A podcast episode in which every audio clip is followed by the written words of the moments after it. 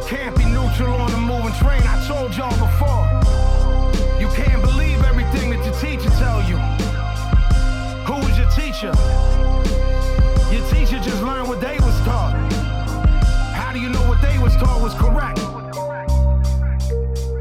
Yeah, I mean, dig into the real history of this country and the fact that it was built on blood.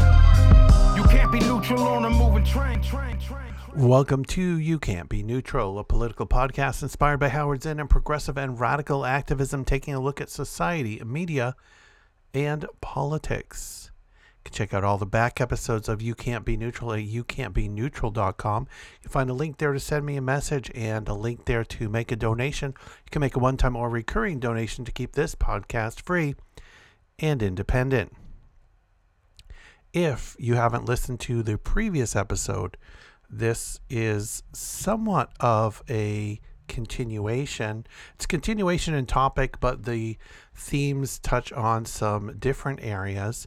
Uh, we're going to take a continued look at PFAS and this big family of chemicals that is ubiquitous in our products, in our air, in our water, in our food, and the negative impacts that that is having on our environment and our own health and the efforts to limit and regulate those chemicals and the efforts by the producers of those chemicals to dodge and thwart and slow down that regulation. First up is a piece written by Grace Van Deelen, published at thenewlede.org.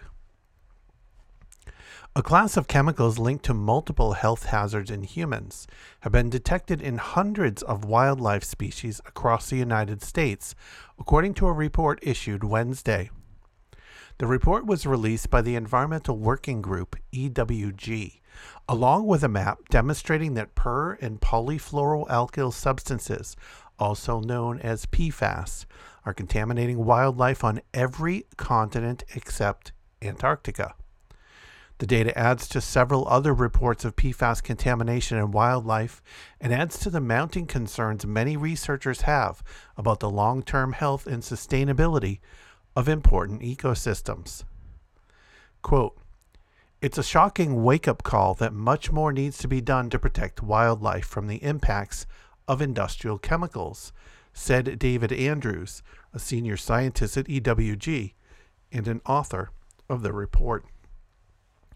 PFAS are a class of chemicals used in a wide array of industries and products. They are often referred to as forever chemicals because they don't break down in the environment. The chemicals have been linked to an array of human health problems, including certain cancers, reproductive issues, and developmental problems. The map showing the extent of the contamination in wildlife reflects data from 125 peer reviewed studies of a wide range of species, including fish, birds, reptiles, amphibians, and mammals.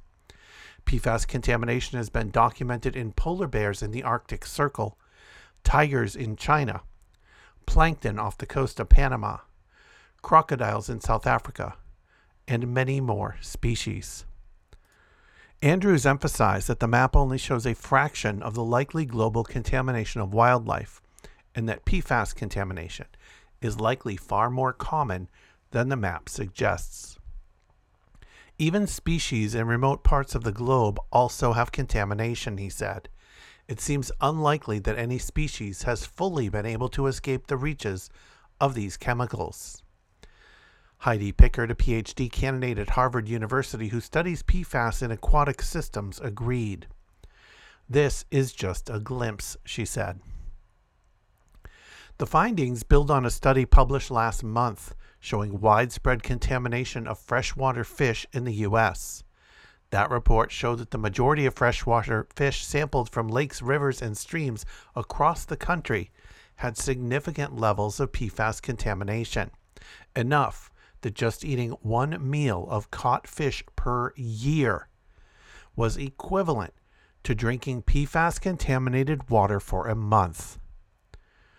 Research suggests that PFAS has hazardous health com- impacts on some wildlife, although more research is needed, said Cheryl Murphy, the director of the Center for PFAS Research at Michigan State University. There are some harmful effects of PFAS on lab species, but also on humans. If we're seeing impacts on lab rats and on humans, I imagine there's going to be effects on fish and wildlife as well, she said. The ubiquitous contamination of wildlife could have broader ecosystem impacts too, though more research is needed to determine if that's the case, according to researchers. Quote, there's much more research that needs to be done on how PFAS impacts species, especially endangered or threatened species, said EWG's Andrews. But we do know a significant amount about how potent these chemicals are and their ability to interact with a wide range of biological systems, so even the documented contamination itself is cause for concern. Another concerning trend shown by the map, according to Pickard, is the contamination of wildlife in remote regions, such as the Canadian Arctic, the Faroe Islands, and Greenland. This contamination in far flung areas illustrates the ability of PFAS to travel long distances across the globe, reaching wildlife that live mostly removed from common industrial sources of pollution, she said. The Endangered Species Act, ESA, a law passed in 1973, establishing protections for endangered and threatened species, could be a tool to help enforce PFAS regulation, according to the Center for Biological Diversity, a nonprofit research and advocacy group.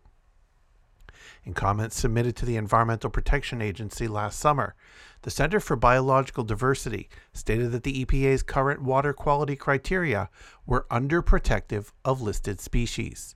The group wrote that given the threat that PFAS chemicals pose to wildlife, the EPA should update its 1985 water quality guidelines for PFAS to fully comply with ESA mandates that the government agencies ensure their actions are, quote, not likely to jeopardize the continued existence of any endangered species or threatened species.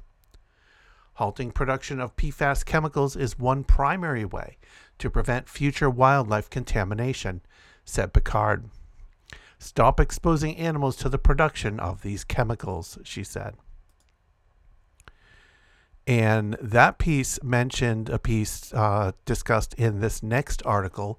This piece is written by Hilary Hanson and is published at HuffPost.com. A Michigan environmental nonprofit tested freshwater fish caught around the state and found that all of them contained substances often called forever chemicals, according to a press release published Thursday. It just demonstrates how ubiquitous these chemicals are in the environment, Erica Bloom, Toxics Campaign Director at the Ecology Center, told The Guardian. The chemicals detected were perfluoroalkyl and polyfluoroalkyl substances, or PFAS, a group of manufactured chemicals that break down at an extremely slow rate, meaning that they can accumulate over time in the environment and in the human body. PFAS are often used in manufacturing and are also present in a slew of consumer goods, including nonstick cookware, stain repellents, and food packaging, among others. The Environmental Protection Agency warns that, quote, exposure to certain levels of PFAS may lead to health issues in humans that can include reproductive problems, developmental delay, hormone interference, and cancer. In Michigan, the Ecology Center worked with local anglers to catch 100 fish from 15 sites along the state's Huron and Rogue rivers. Researchers tested 12 different species of commonly consumed fish, including bluegill, smallmouth bass, and river chub. 14 different PFAS chemicals were detected, with a range of 11,000 to 133,000 parts per trillion. One chemical in particular, known as PFOS, was found in every fish. Michigan issues a do not eat advisory when PFOS levels reach 300,000 parts per trillion. However, the EPA's recommended limit for PFOS in drinking water is 0.02 parts per trillion, which The Guardian notes indicates that almost no amount is considered safe to consume. The Ecology Center wants Michigan not only to make its PFAS advisory guidelines stricter, but also to establish guidelines for other PFAS chemicals. The new results are in line with an unaffiliated study published by the scientific journal Environmental Research in December. That report said that freshwater fish consumption is, quote, likely a significant source of exposure to PFAS. Fish in the Great Lakes and urban areas were found to have especially high levels of contamination. Quote, You'd have to drink an incredible amount of water. We estimate a month of contaminated water to get the same exposure as you would from a single serving of freshwater fish. David Andrews, a senior scientist at Environmental Working Group who co authored the December study, told CNN.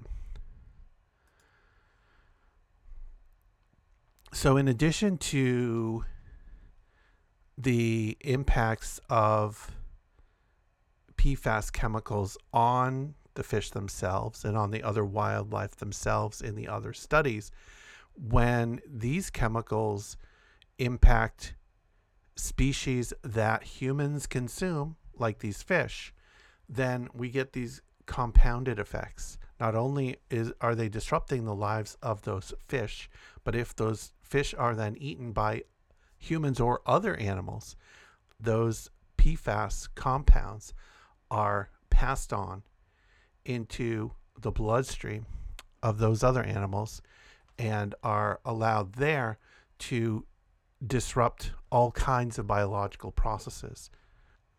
Here's a piece published at undark.org written by Bennett Goldstein.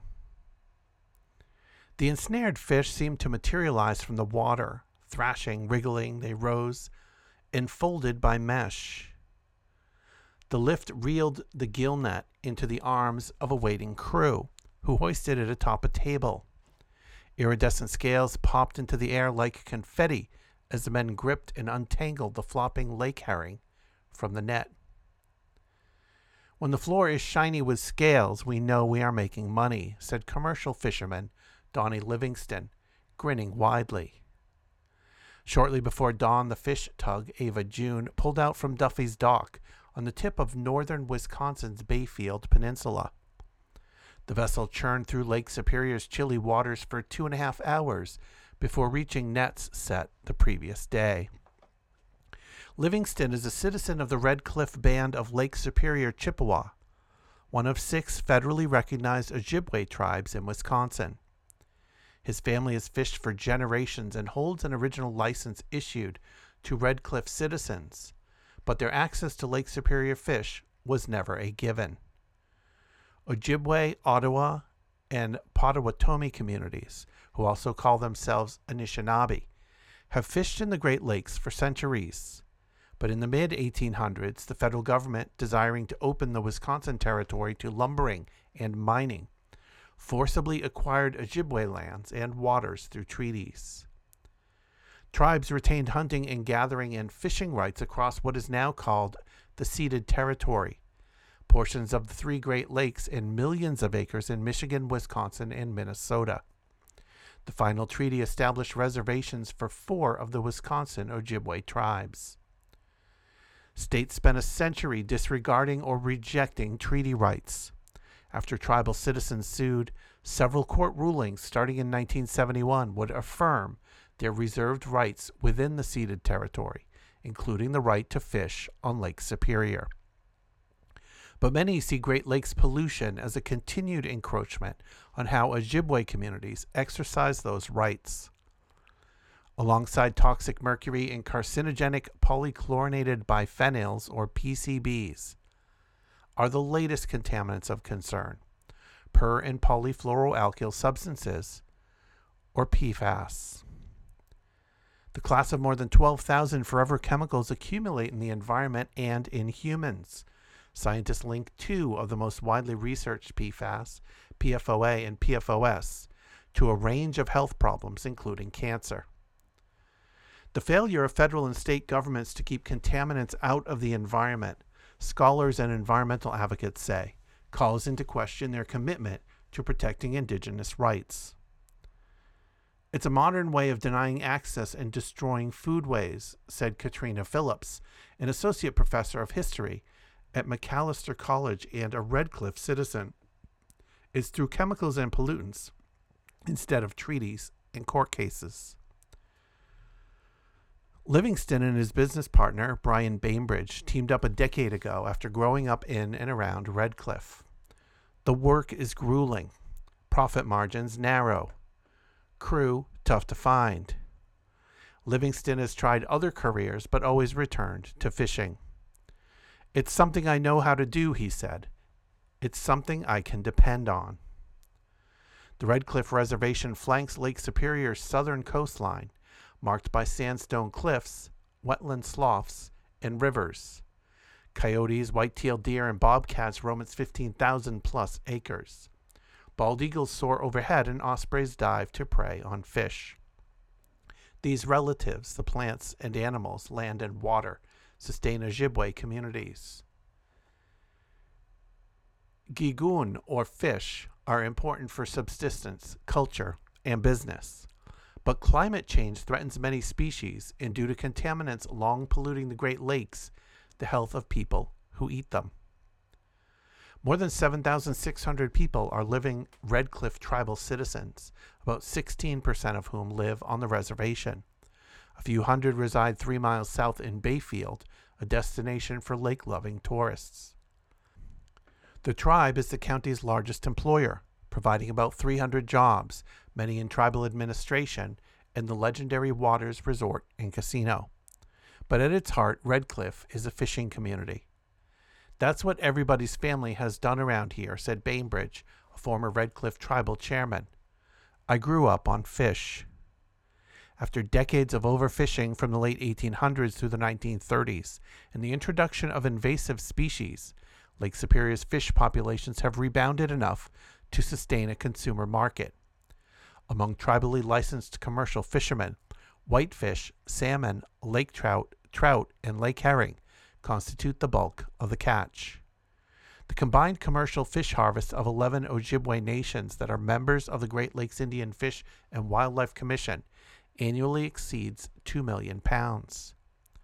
For much of the 20th century, manufacturing plants generated mercury and PCB containing wastes and dumped them directly into the Great Lakes or its watershed. Power plants and incinerators also spewed pollution that tainted waters and they continue to do so. The toxic chemicals accumulate in the water and sediments and fish. Their concentrations have declined significantly in Great Lakes waters since the 1970s due to efforts of the U.S. and Canadian governments, states, and industry to reduce toxic emissions. Yet lingering mercury and PCBs bioaccumulate in the animals at levels high enough to warrant fish consumption advisories. PFAS are also drawing greater scrutiny as their harms come into focus. In 2021, the Wisconsin Department of Natural Resources issued Lake Superior's first PFOS advisory, warning against eating too many smelt. PFAS, which are added to products ranging from fabric stain protectors to firefighting foam to food packaging, and to water bodies through wastewater, airport, and fire training runoff and the atmosphere. Compared to the other Great Lakes, the concentrations of PFAS in Lake Superior water is lower due to less development within its watershed. But virtually no amount of PFOA and PFOS is safe for human consumption, according to the EPA, which in 2022 updated draft health advisories for the two chemicals. The impacts of such pollution and climate change create, quote, an elevated level of environmental anxiety in Ojibwe communities, said Dylan Bizhikiins Jennings, Associate Director of Northland College's Sigurd Olson Environmental Institute and a former council member of the Bad River Band of Lake Superior, Chippewa. Edith Leoso, a retired Bad River Tribal Historic Preservation op- Officer, grew up on the reservation in her grandparents' house. When she was eight years old, her grandmother decided to teach her to pray for the water by placing tobacco into a nearby river. Don't do anything disrespectful on this water or to this water, her grandmother told her, because it'll take care of you and everything you need is here. Indigenous origin stories, histories, languages, and cultures are embedded in the land and water, said Phillips, the historian. For Ojibwe people in northern Wisconsin, Lake Superior and the northern part of Wisconsin with Red Cliff and Bad River, these places define who we are, she said. In accordance with their Bimadiziwin, or traditional lifeway, Ojibwe people harvest from nature as an act of stewardship. If they do not, the Creator will cease to provide those beings. When the land and water are contaminated, future generations lose knowledge and stories centered on fishing and other harvesting. Family, kinship, oral history, ceremony, community cohesion, food security, and self determination suffer. Everything that makes us native, said Patty Lowe, director of the Center for Native American and Indigenous Research at Northwestern University and a Bad River citizen. If the health of the fish or the wild rice is compromised, she said, then treaty rights are meaningless. Court rulings that affirmed treaty rights addressed whether, where, and how Ojibwe tribes could exercise them. Courts considered the quantity of natural resources, but not their quality. It's a legal gray area, how far the tribes can dictate what a state or the federal government might have to do or not do in order to preserve their treaty rights, said Ann McCammon Soltis, director of the Division of Intergovernmental Affairs at the Great Lakes Indian Fish and Wildlife Commission. But GLIFWC's member tribes believe states should preserve the integrity of natural resources, she said. A recent EPA proposal could address some of those concerns. The draft rule would compel states to account for treaty rights such as fishing and wild rice gathering when setting standards under the Clean Water Act. That law forces states, territories, and some tribal governments to improve the quality of wa- water bodies when they cannot safely be used for designated purposes like drinking or recreation. States would also need to preserve full use of any resources guaranteed under the treaties on and off reservations. The EPA is accepting public comment on the draft rule until March 6. Wisconsin DNR officials said the agency already consults with tribes and considers their uses of a water body when it sets standards. Tribes also may submit comments when states review their standards every three years. But the states haven't really had to respond in any way when the tribe presents a request, Soltis said. This indicates that the EPA is going to be a little bit more willing to take what the tribes say seriously.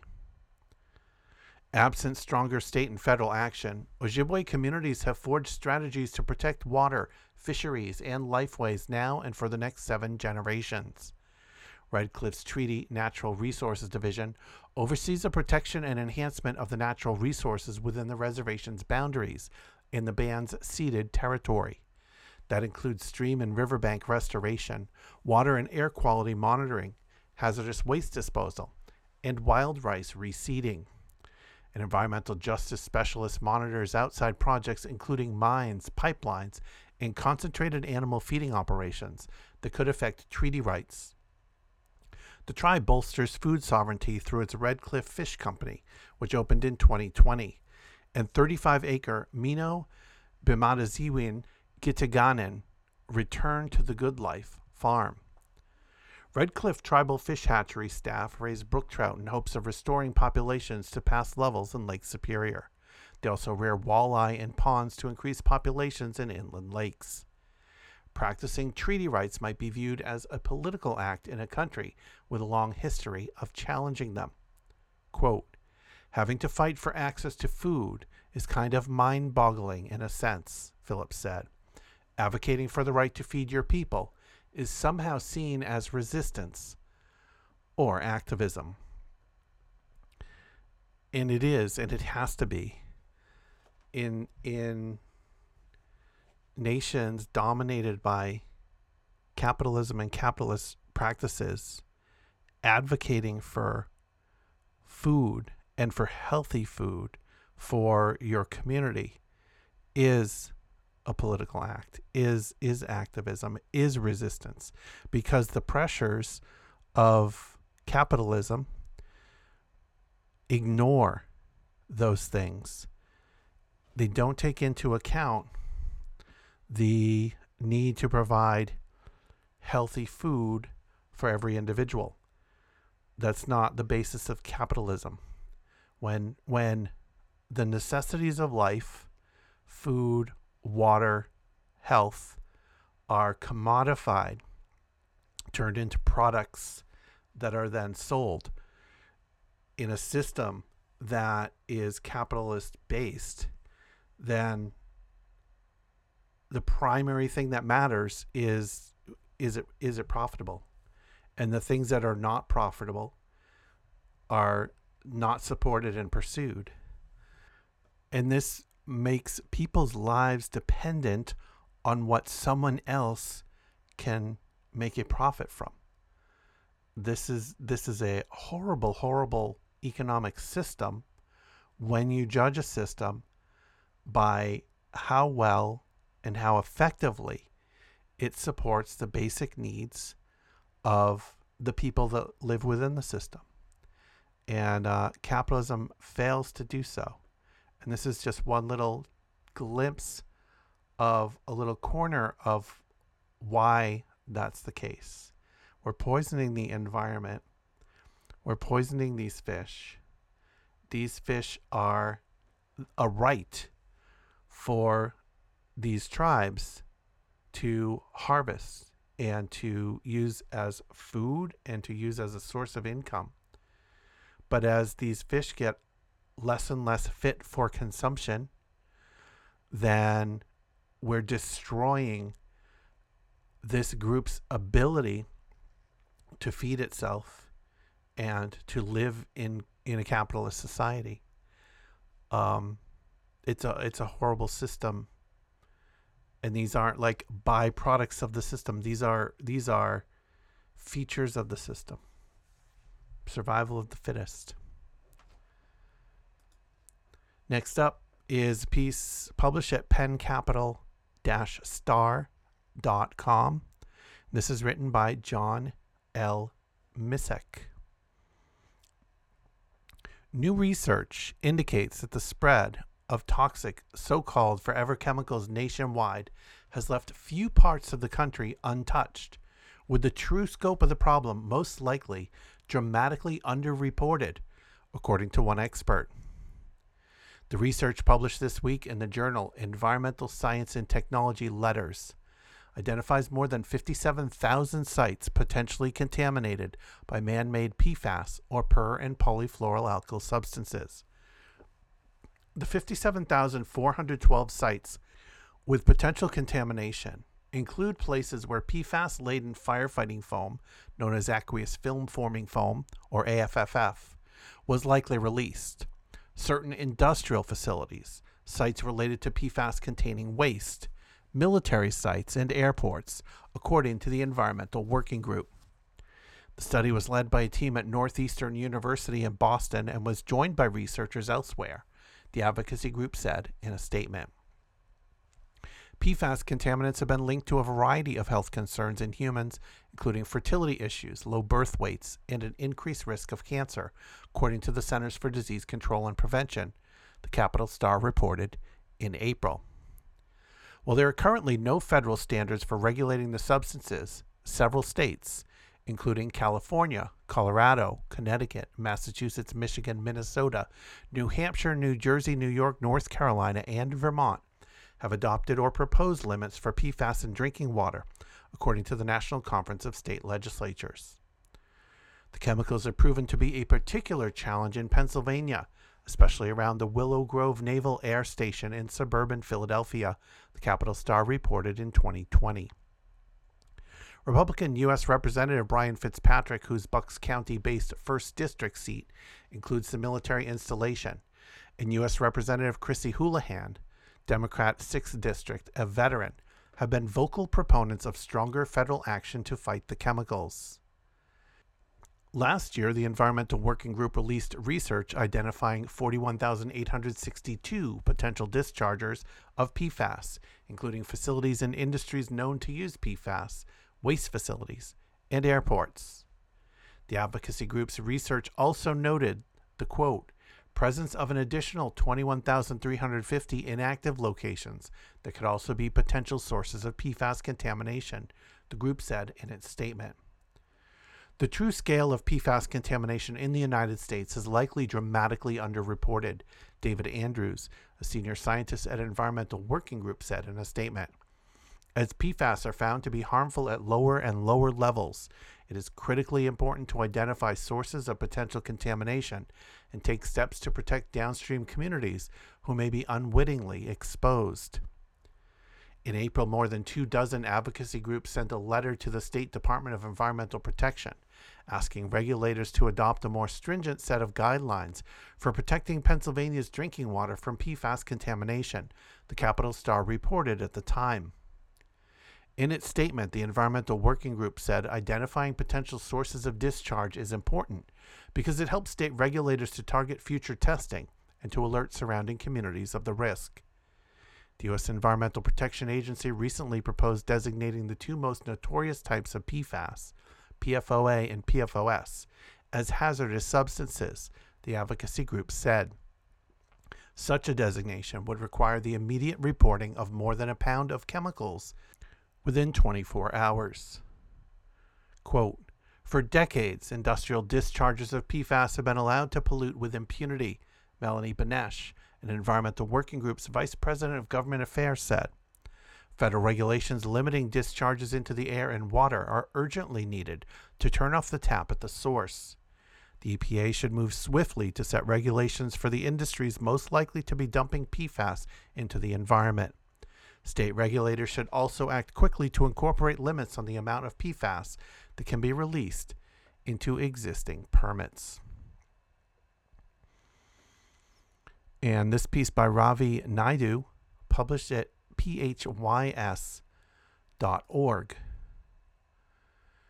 They stop your food from sticking to the pan. They prevent stains in clothes and carpets. They help firefighting foam to extinguish fires. But the very thing that makes forever chemicals so useful also makes them dangerous. Forever chemicals, the catchier name for the class of chemicals known as PFAS, don't break down in the environment. Since we invented and began using them in the 1940s, these chemicals have stuck around, contaminating water and soil. And when they make it into our bodies, they can bind to proteins and accumulate in organs, which may increase your cancer risk or damage your health. Major manufacturers are now facing lawsuits over the potential health impact of the chemicals. How do they make it into your body? There's been a lot of concern over their presence in drinking water. But there's another risk food. Like many countries, Australia has long used biosolids as fertilizer. Biosolids is just the uh, industry PR sanitized name for sewage sludge. Made from processed stormwater and sewage, this soil like substance adds vital nutrients to our notoriously poor soils. The problem is forever chemicals are now in biosolids. Even though the levels are low, authorities are expected to soon make precautionary change to regulations, which would prevent the use of biosolids as we now understand crops can accumulate these chemicals and pass them on to us.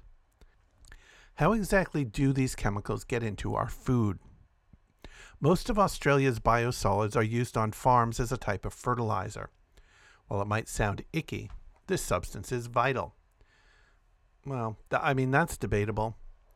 It is an important substance to modern harmful agricultural, industrial agricultural practices, but other agricultural practices could be uh, used that would not rely on biosolids. Similar to compost made with human waste, it's processed by bacteria and dried for at least three years, so it's not that different from using cow or sheep manure on your garden. Biosolids help maintain soil structure and help sequester carbon from the atmosphere. They're essential for growing crops in Australia's nutrient depleted soils as they provide plants with nutrients and trace metals and everything else that goes into the sewer system. That's why it's so unfortunate forever chemicals have found their way here. PFAS was first discovered in biosolids waste in Australia in the early 2000s. The way it gets there is via domestic and industrial wastewater, which flows through stormwater drains and ends up being turned into biosolids at treatment plants. Authorities are concerned PFAS may become more concentrated in the future as we cycle it through our water and fertilizers into our food, into our bodies, back through our waste systems, and then eventually back to our fertilizers, and so on. If the chemicals are present only at very low levels, you might wonder if it matters. But these chemicals accumulate up the food chain. For example, a corn crop may contain only trace elements of PFAS chemicals, but if the corn is then fed to pigs, the pigs will end up with higher levels of PFAS over time. We too are storing these chemicals in our bodies. The more we eat food with trace levels of PFAS, the more we accumulate and the greater the health risk. That's why prospective bans are being looked at, not just here, but around the world. And here's a piece published at ecowatch.com written by Olivia Rosane. There are more than 17,000 sites across Europe that have been contaminated with toxic forever chemicals, and another more than 21,000 sites that have likely been polluted. That's one main finding from the Forever Pollution Project, a months long collaboration between 18 European newsrooms to investigate and map the extent of polyfluoroalkyl substances, PFAS pollution, across the continent and in the UK. After our data collection on an unprecedented scale, this map is the first to illustrate the widespread contamination of Europe by these toxic and persistent substances, reporters at Le Monde wrote on Thursday. The French newspaper developed the investigation along with Germany's NDR, WDR, and Süddeutsche Zeitung, Italy's Radar magazine, and Le Scienze, and the Netherlands, the Investigative Desk and NRC, according to the project website. It involves scouring over more than 1,200 confidential documents from the European Commission and the European Chemicals Agency, ECHA. The final result was a forever pollution map that revealed the following data points according to Le Monde. 20 PFAS production facilities where the chemicals are actually synthesized more than 17,000 sites that have tested positive for PFAS contamination, 232 sites that use PFAS to make other products, from plastics to pesticides to waterproof clothing, more than 21,000 sites that have not been tested, but where contamination is likely based on the industrial or military activities that occurred there. More than 2,100 hotspots with contamination levels at least 100 nanograms per liter which experts consider a health risk. At around 640 hotspot sites, concentrations were more than 1,000 nanograms per liter, and at 300 sites, more than 10,000 nanograms per liter, The Guardian reported. These sorts of concentrations raise concerns with me, Professor Crispin Halsall, a Lancaster University environmental chemist, told The Guardian you have the risk of livestock gaining access to those waters, and then PFAS is in the human food web. PFAS are a class of chemicals that have been widely used in a variety of products, including firefighting foam, nonstick cookware, and stain or water resistant clothing. They are concerning because they have been linked to a number of human health ailments, including cancer, immune suppression, metabolic diseases, and developmental or reproductive problems. Further, they are difficult to break down and therefore persist in the environment or the human body, hence the name Forever Chemicals. The map is the first such map to cover Europe and the UK, and the journalists based their work on peer reviewed methods from the US based PFAS Project Lab and PFAS Sites and Community Resources Map, according to the project website. It is a necessary and also scary result that you have achieved here, said Phil Brown of Northeastern University, who coordinated the U.S. map. The map comes from the same month that the ECHA proposed a EU wide PFAS ban. In the UK, only the two PFAS, PFOA and PFOS, are covered by regulations, according to The Guardian. Quote, Our primary goal is to inform the public and to provide data to impacted community members, researchers, and regulators, and to contribute to building knowledge on PFAS contamination for the public interest, Le Monde wrote. Potentially contaminated sites could therefore be prioritized by governments to conduct sampling campaigns and tailor action plans to protect the public. And here is a group letter published at lemonde.fr. It is disturbing that the task of unveiling the shocking dimensions of PFAS contamination in Europe has fallen to journalists. We think it should have been the responsibility of Europe's governments and regulatory agencies to act earlier, given the fact that the dimensions of the PFAS disaster became visible more than 15 years ago. The convenience obtained by adding PFAS to numerous products does not justify a large scale and nearly irreversible contamination of large parts of Europe's water bodies, soils, and human population, and the health impacts that will be borne by generations to come. PFAS are a large group of chemicals that are now known as able to cause harm to human health even at low levels of exposure. PFAS are called the forever chemicals because they do not break down in the environment, but will be with us for hundreds or thousands of years to come.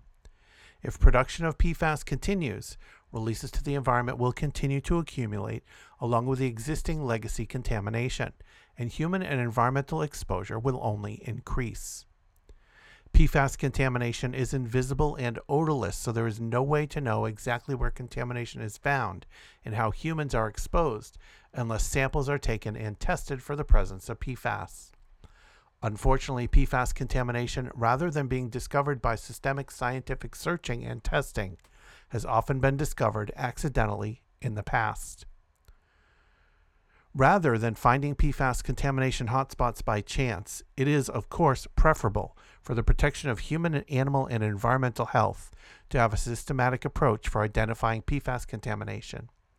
In 2022, scientists in the U.S., led by Alissa Cordner of Whitman College, developed a presumptive contamination modeling tool that was used to pinpoint areas of likely PFAS contamination in the absence of monitoring data.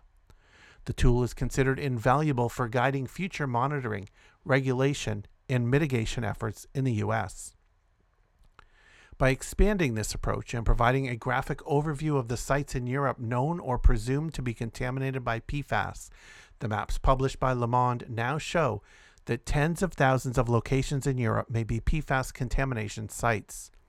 It is sobering to realize that this is likely to be an underestimate of the number of PFAS contamination sites in Europe, given the number of PFAS in use and the complexity of PFAS uses and supply chains.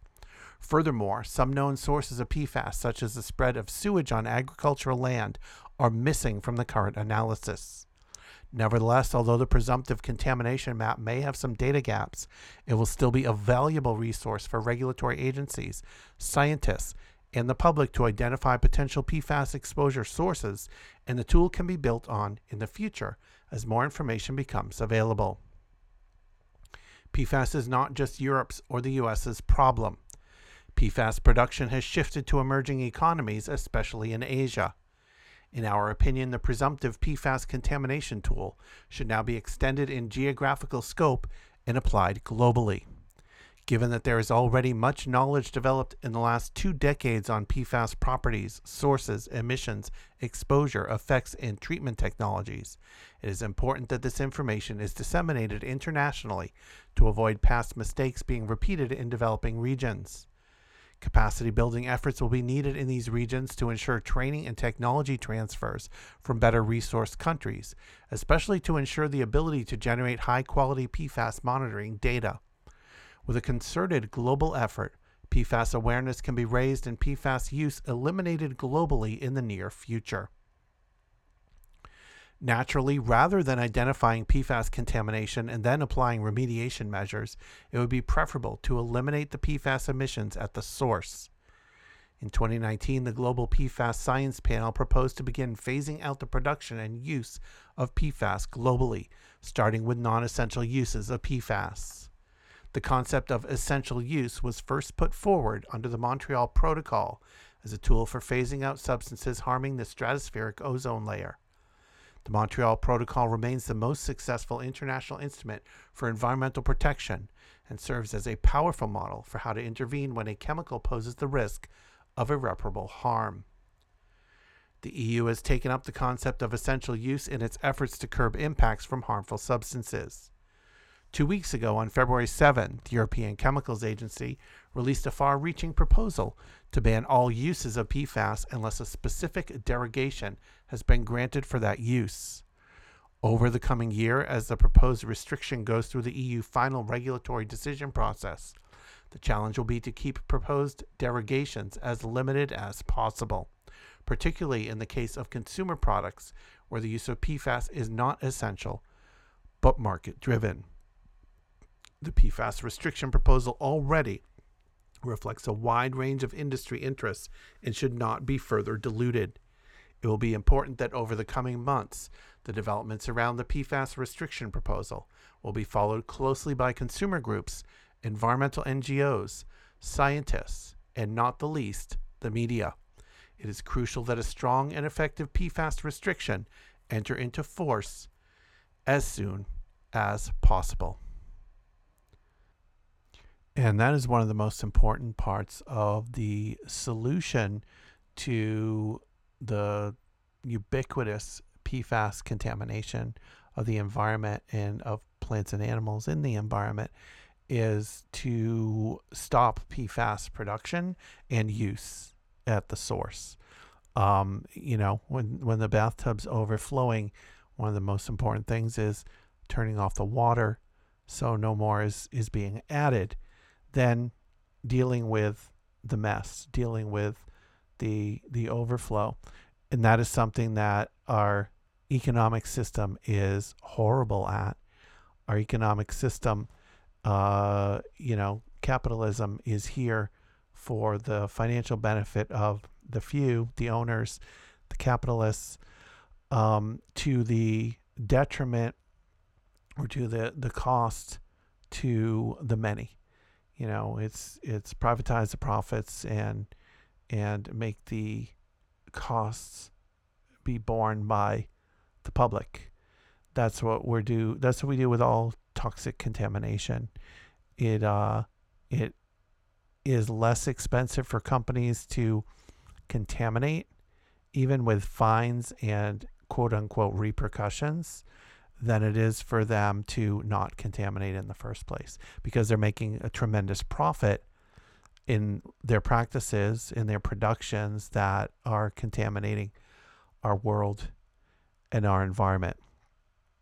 So, the real core, the real base, the real way to stop the contamination is one, ban the particular substance, but two, is change our economic system and make sure that we have a system that embeds the health of our environment and the health of individuals and the health of you know our forests our oceans our the plants and animals that we share this world with that our economic system is based upon making sure that what we do to help ourselves live comfortable lives does not put toxins and does not put undue pressures on other organisms' ability to live and thrive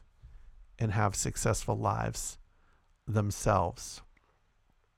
So it's a tough fight, but it's an important fight. It's the difference between healthy societies and a healthy environment and a healthy planet and what we have today, which is a, a, a system and a, a society that is very beneficial to a very small number of people. Uh, is is marginally beneficial to an enormous amount of people and is enormously destructive to a significant number of people and to the planet itself. So, PFAS, one little piece of the big puzzle, but an important one, one that's impacting everywhere in the world today, and one that we can take some action. And I don't mean we, I don't mean individually. This isn't a, you know, plastic recycling thing, which doesn't work, but, but we are trained and taught that it will work. We can't recycle our way out of PFAS. We can't, on an individual level, change that. We have to pressure our governments to ban them, to to ban the the um, chemicals that cause so much damage, and we've done it before, uh, to to varying levels of success. DDT is banned in many places, not everywhere, and even company, even countries such as the U.S.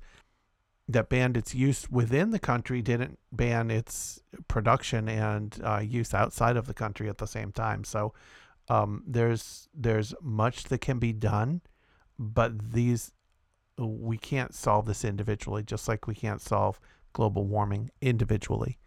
There's things that we can do that feel like they're helpful, but the real change has to come from legislation, it has to come from changing the rules, setting the rules that prevent these uh, ecologically damaging things from happening. That will wrap up this episode of You Can't Be Neutral. Uh, you can find all the back episodes at youcan'tbeneutral.com. You can follow on Twitter at YCBNeutral. And you can listen to this and all my podcasts playing 24 7 at movingtrainradio.com. And now here is George Monbiot with our moment of Zen. Thanks for listening. Every human being grows. We grow through childhood, and then when we hit adulthood, we reach a plateau. Our body has a regulating system which stops growth beyond a certain point. Occasionally, that system breaks down and a cell begins to multiply and to grow without regulation. And we call that cancer. Cancer is basically infinite growth within a finite living system, which is the human body. That is exactly what is happening with capitalism. Capitalism is dependent on infinite growth within a finite living system, which is the planet. Capitalism is the planet's cancer, and just like cancer in the human body, we have to cut it out. All through my adult life, I've been railing against corporate capitalism and consumer capitalism and crony capitalism, and these are the real problems. And it's taken a long time for the penny to drop. Maybe the problem isn't the kind of capitalism, maybe the problem is capitalism. So let's look at the planetary disaster. We're losing the soil, we're losing the fresh water, we're losing the insects, we're losing all the other astonishing species that we share this planet with. We're losing the coral reefs, we're losing the rainforests, we're losing everything. And it's all going at a phenomenal rate. What's causing this? The driving force is economic growth. A global economy growing at 3% a year doubles every 24 years, and then it doubles again and then it doubles again. That's the trajectory we're supposed to be on. That's what governments want, where it just keeps doubling and doubling and doubling and doubling, which would be just fine if the planet was growing at the same rate. But we live on a finite planet. An infinite growth on a finite planet is a recipe for catastrophe. The only way it's been done so far is to use ever increasing areas of the world as places we effectively steal from. Where the most powerful parts of the world extract materials and cheap labour from the weaker parts of the world. And then ever greater parts of the world have to be used as a dump to dump our waste. Until basically the whole world is an extraction zone and a dump. The whole atmosphere is a dump for carbon dioxide. Our cities are a dump for air pollution. Our Land is a dump for all the junk that we use for a day or two and then get bored of and pass on, which you have to do if economic growth is going to continue. If you've got enough money, you can buy a piece of land. You can buy the right to pollute the atmosphere with your private plane. You can buy a bluefin tuna steak, despite the fact that you're driving a species into extinction. You can buy mahogany furniture whose extraction is causing massive destruction in the Amazon. Money translates into a right to natural wealth. Why? What's a just principle? There isn't one. And yet, that unjust assumption is at the heart of capitalism. And those who are able to accumulate or inherit or grab enough money can then use that money to grab a huge chunk of our common treasury, our common resources, the stuff we all depend on to survive. And then they act like they have a natural right to do whatever they want with that. If everyone tried to live like the very rich today, we would need multiple planets five planets, ten planets, a hundred planets. But we've only got one.